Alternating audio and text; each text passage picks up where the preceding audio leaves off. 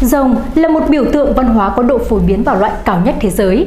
Xét theo hình thức cấu tạo, rồng là linh vật tổng hợp từ nhiều loài vật khác nhau, song luôn có hình dáng gần nhất với một loài vật chính. Vậy nguồn gốc của các loại rồng ấy là gì? Hãy cùng từ điển lịch sử ngày hôm nay khám phá nhé!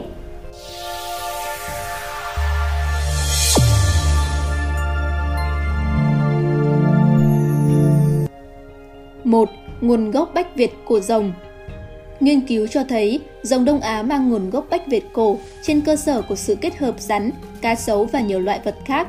Rồng mang một số đặc trưng quan trọng liên quan đến văn hóa Bách Việt như nguyên mẫu chính từ rắn hoặc cá sấu, tức các loài động vật phổ biến của phương Nam, tính cách thích nước và sinh sống ở môi trường sông nước. Rồng là sản phẩm tổng hợp của tư duy âm dương phương Nam.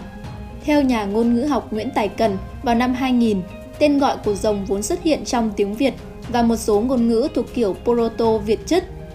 Từ thìn trong thập nhị địa chi là tên gọi do người Hán vay mượn từ ngôn ngữ Bách Việt cổ.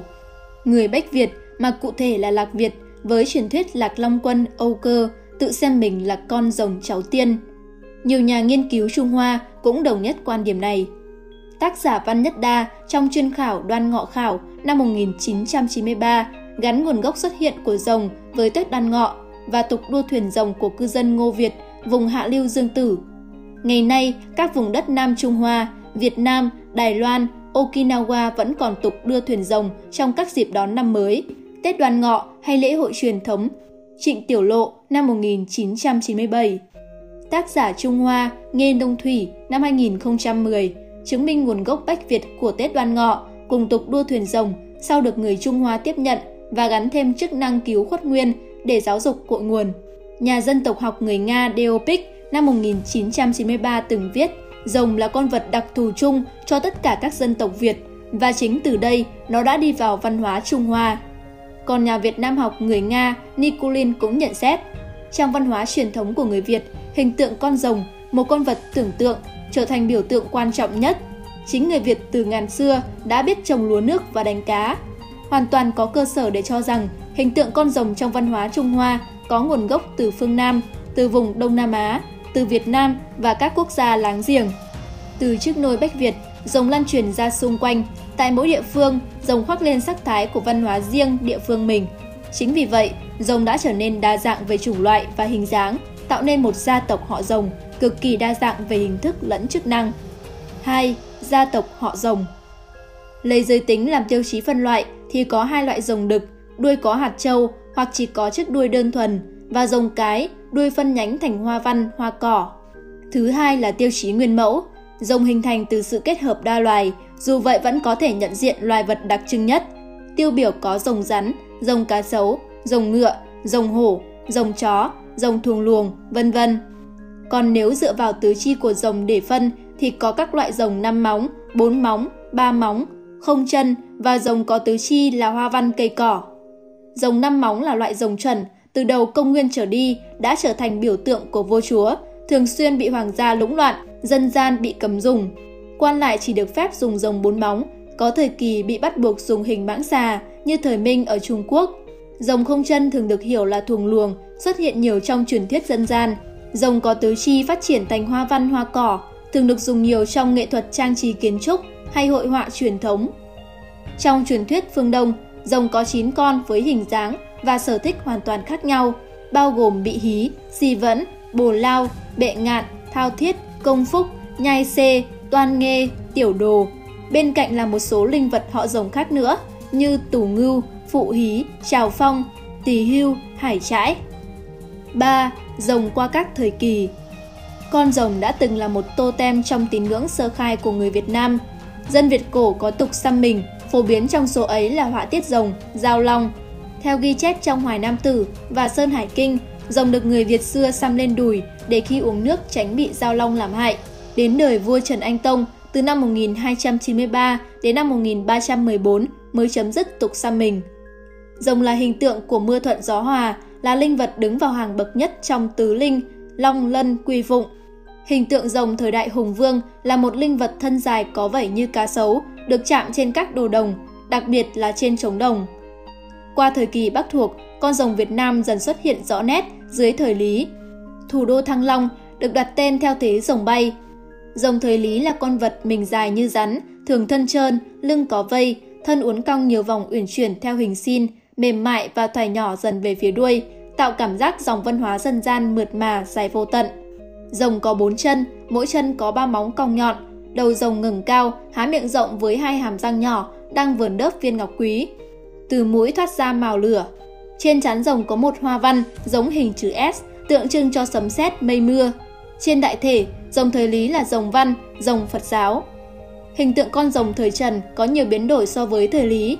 Đây là thời kỳ người Việt Nam ba lần đánh bại quân thiện chiến Nguyên Mông, do vậy triều Trần được cho là triều đại trọng võ. Dấu ấn ấy có thể nhìn thấy rất rõ qua hình tượng rồng. Đầu rồng xuất hiện thêm hai chi tiết là cặp sừng và đôi tay, chiếc mào lửa ngắn hơn, thân rồng tròn lẳn, mập mạp, nhỏ dần về phía đuôi, uốn khúc nhẹ, lưng võng hình yên ngựa. Đuôi rồng có nhiều dạng, khi thì đuôi thẳng và nhọn, khi thì xoắn ốc, các vảy cũng đa dạng, có khi là những nửa hình nụ hoa tròn, có khi chỉ là những nét cong thanh thoát. Rồng thời Lê, thế kỷ 15 hoàn toàn khác biệt với rồng thời Lý Trần. Thân rồng có xu hướng ngắn lại, tư thế đa dạng phong phú, đầu rồng to, bờm lớn ngược ra sau, màu lửa mất hẳn, thay vào đó là một chiếc mũi to. Thân rồng lượn hai khúc lớn, chân có năm móng sắc nhọn, cóp lại dữ tợn. Rồng thời Lê tượng trưng cho quyền uy phong kiến. Rồng thời Lê Trung Hưng nhìn chung có ít thay đổi so với thời Lê Sơ.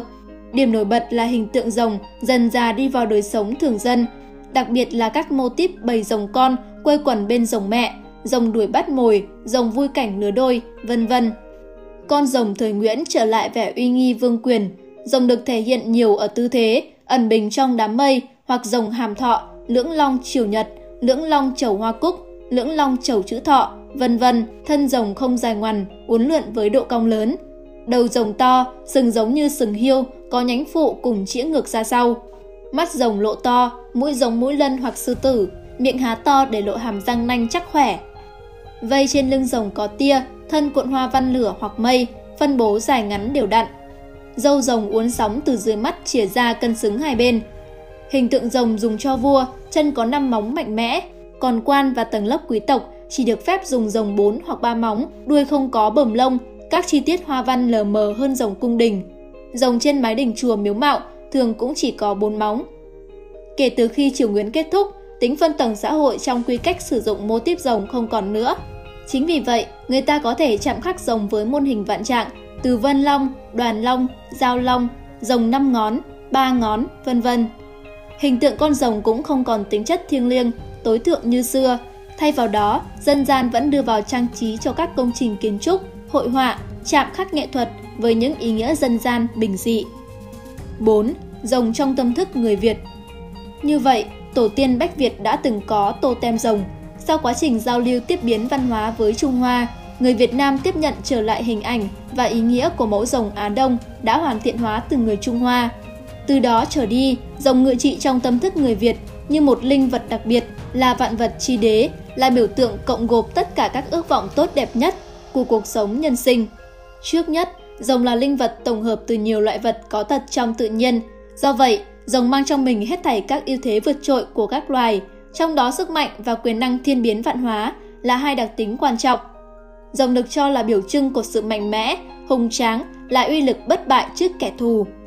Từ đặc tính tạo thành từ giới tự nhiên, rồng được người Việt Nam và Đông Á nói chung vay mượn để thực hành truyền tải các thông điệp tâm lý, xã hội. Với tính năng siêu việt, rồng được tin là linh vật mang lại điểm lành, sự may mắn, thịnh vượng, sự thông thái, đồng thời còn là sứ giả để gửi gắm những ước vọng trong đời, cầu mưa, cầu phồn thực. Chính từ đó, trong dân gian xuất hiện các mô típ rồng hút nước biển đông để tưới vào đất liền, cá chép vượt vũ môn hóa rồng, rồng trừng trị kẻ ác để bảo vệ chúng dân, thế đất rồng trong phong thủy mang đến cuộc sống phồn vinh. Rồng là một trong 12 con vật đại diện trong dãy thập nhị địa chi, mượn tên gọi Long Rồng để đặt tên đất, Thăng Long, Hạ Long, Cửu Long, Long Hải, Hàm Rồng, vân vân. Tên người, tên các loài động thực vật hay dụng cụ khác giống rồng như cá mắt rồng, long nhãn, dao long tu, cây long huyết, cỏ long đảm, vân vân, múa lân sư rồng. Tương tự, rồng được khắc họa trong nhiều công trình kiến trúc quan trọng, từ kinh đô đến nhà dân, từ đình chùa miếu mạo đến các cơ quan công truyền như thể hiện sống động của rồng trong tâm thức người Việt. Lấy hoa văn trang trí trên đỉnh chùa Miếu Mạo làm ví dụ, người Việt Nam có xu hướng quy tụ vào nhóm tứ linh, long lân, quý phụng hơn là xu hướng đa dạng hóa các mô típ trang trí của người Trung Hoa. Các mô típ thường thấy nhất là lưỡng long tranh châu, lưỡng long triều nhật, tứ linh hội tụ, dây lá hóa long. Ở đất Nam Bộ, rồng còn gắn liền với cá chép, cả hai đều là loài vật thích nước, đều là vật biểu trưng của vùng đất phương Nam đầy sông nước. Với thuyết Hồng Bảng Thị, người Việt Nam còn coi rồng là một biểu trưng của cội nguồn, của ý thức giống nòi và tinh thần đoàn kết toàn dân tộc. Ý thức con rồng cháu tiên dấm ngấm ngầm vào da thịt từng người con đất Việt, từ thuở lọt lòng mẹ. Cũng ở chức năng này, rồng sớm bị các bậc đế vương phong kiến lũng loạn, bắt đầu từ nhà Hán ở Trung Hoa, sau ảnh hưởng đến Việt Nam và các quốc gia Đông Á khác. Từ đó, rồng được phân loại mạnh mẽ. Rồng năm móng là rồng chuẩn mực, là biểu tượng của vua chúa, hoàng gia nên dần dà trở thành vật sở hữu của họ. Dân gian từ thời Lê trở về sau bị hạn chế dùng rồng trong trang trí, nhất là rồng năm móng. Trong tâm thức dân gian Nam Bộ, rồng là biểu hiện của văn hóa cung đình, do vậy ca dao có câu rồng trầu ngoài Huế, ngựa tế Đồng Nai. Tại các đình chùa miếu mạo, do dân gian xây dựng, mô típ rồng thường thấy là rồng bốn móng hoặc ba móng, tức chưa là rồng chuẩn. Như một sự phản kháng, dân chúng đã tạo ra các kiểu rồng không mọc chân, mà thay vào đó là các kiểu hoa văn hoa cỏ sinh động, để thể hiện ước vọng thăng hoa của nội tâm, đặc biệt là chạm khắc trên các công trình kiến trúc. Ở chức năng tâm linh, rồng được hiểu là thần thánh, phần nhiều là thiện thần. Hai trong những nguyên do biến rồng thành thần bao gồm một Linh vật tổng hợp từ sự vượt trội của nhiều loài 2. Rồng có thể thiên biến vạn hóa và thông thiên kết nối nhân gian và thế giới thần tiên. Chính vì vậy, người Việt sớm nhận thức rằng rồng là hiện thân của thần linh để trị ác cứu dân, là vật cưỡi của thần tiên, như mô típ tiên cưỡi rồng trong kiến trúc đỉnh Bắc Bộ hay chư Phật trong kiến trúc chùa, là linh vật trầu phục Đức Thái Thượng Lão Quân trong đạo giáo.